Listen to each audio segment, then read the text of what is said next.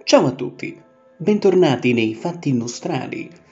Eterotopia, che parolone, significa né più né meno altro mondo, altro luogo, il palcoscenico di un teatro, la realtà dello schermo di un cinema, ma oggi soprattutto internet.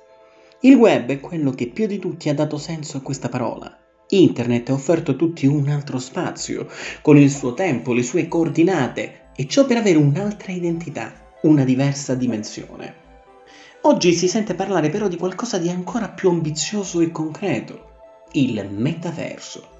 Ecco io non ne capisco molto e chiamo in causa il nostro Peppe per vedere se riesce a spiegarci un po' questo concetto. Bella sfida, caro Romeo, proviamoci, dai. Proviamo a definire il metaverso innanzitutto, una rete di mondi virtuali interconnessi, dove gli utenti possono fare esperienza indossando visori virtuali, guanti, possono interagire con altri utenti, comprare oggetti digitali, mh, mm, giocare, in contesti completamente immersivi. Sono abbastanza sicuro che tra i termini del Romeo e i miei nomi, visore, guanti aptici abbiamo perso un po' di ascoltatori, ma se siete stati coraggiosi e avete continuato fino a qui, proviamo a spiegare meglio con un esempio. Quindi immaginate, indossate il vostro visore, indossate i vostri guanti aptici che vi danno la sensazione di toccare veramente le cose ed entrate per esempio in una partita di scacchi con qualcuno al di là dell'oceano per esempio. Voi avreste la sensazione di toccare il pezzo di scacchi e di muovere come se foste veramente di persona, di presenza, ed invece siete a chilometri di distanza. Tra l'altro il termine metaverso non è neanche un termine nuovo, Viene dal mondo della fantascienza, chiaramente, e fu coniato nel 1992 nel romanzo post-cyberpunk Snow Crash. E neanche il, a parte il nome, neanche il concetto stesso di metaverso è così innovativo. In verità, già nel 2003 era stato lanciato, alcuni di voi se lo ricorderanno, Second Life. Bastava una connessione a internet si costruiva ognuno il proprio avatar, che sarebbe praticamente il disegno, immaginiamolo in 3D, di noi eh, per gli altri. Quindi avevamo il nostro avatarino, col mouse ci muovevamo all'interno di questo mondo eh, virtuale. In Second Life era possibile pure vedere dei dibattiti e dei concerti.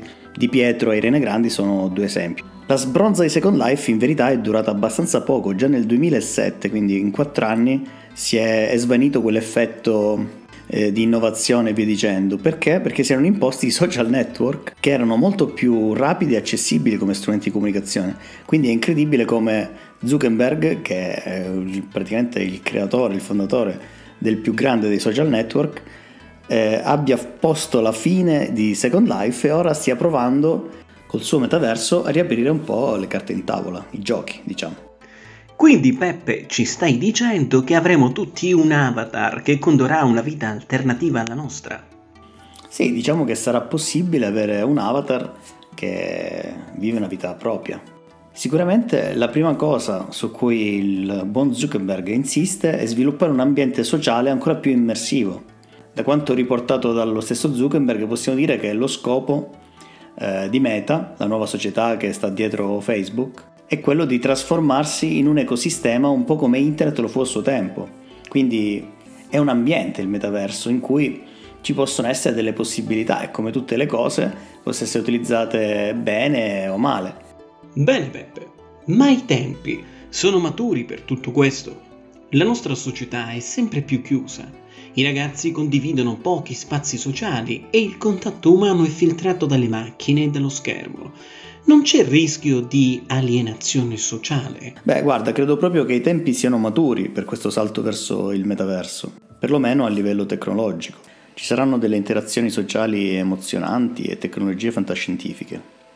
Lo scenario peggiore è un mondo dove per partecipare alla vita sociale, civile e democratica sia necessario avere una dotazione tecnologica sofisticata. Quindi si rischia di acuire il divario digitale locale e globale. E se non hai visori e guanti e via dicendo, rischi di essere tagliato fuori, come un po' oggi si è tagliati fuori se non si ha internet.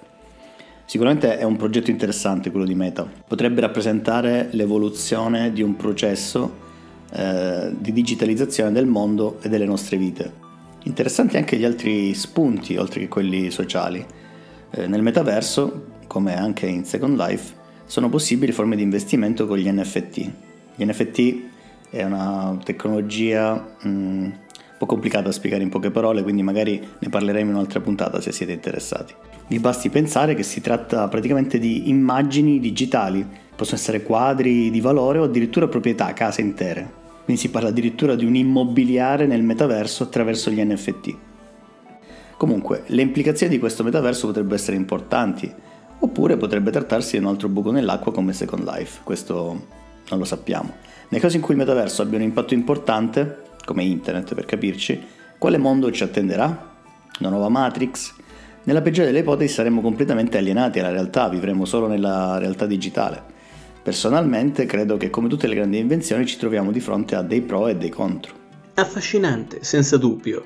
Ma non credi che tutto ciò possa far perdere contatto con la realtà e trasformarci in entità virtuali? Nel film Demolition Man, per esempio, Sandra Bullock invitava Sylvester Stallone a fare sesso online perché lo scambio di equidi corporei era considerato ormai fuori moda. Non è che ci ridurremo alla fine tutti così?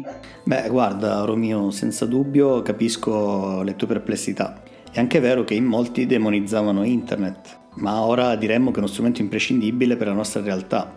È vero che i contatti umani sono cambiati, sono sicuramente diversi, non necessariamente peggiori. Abbiamo visto durante la pandemia, per esempio, che era possibile comunicare con amici e parenti a distanza.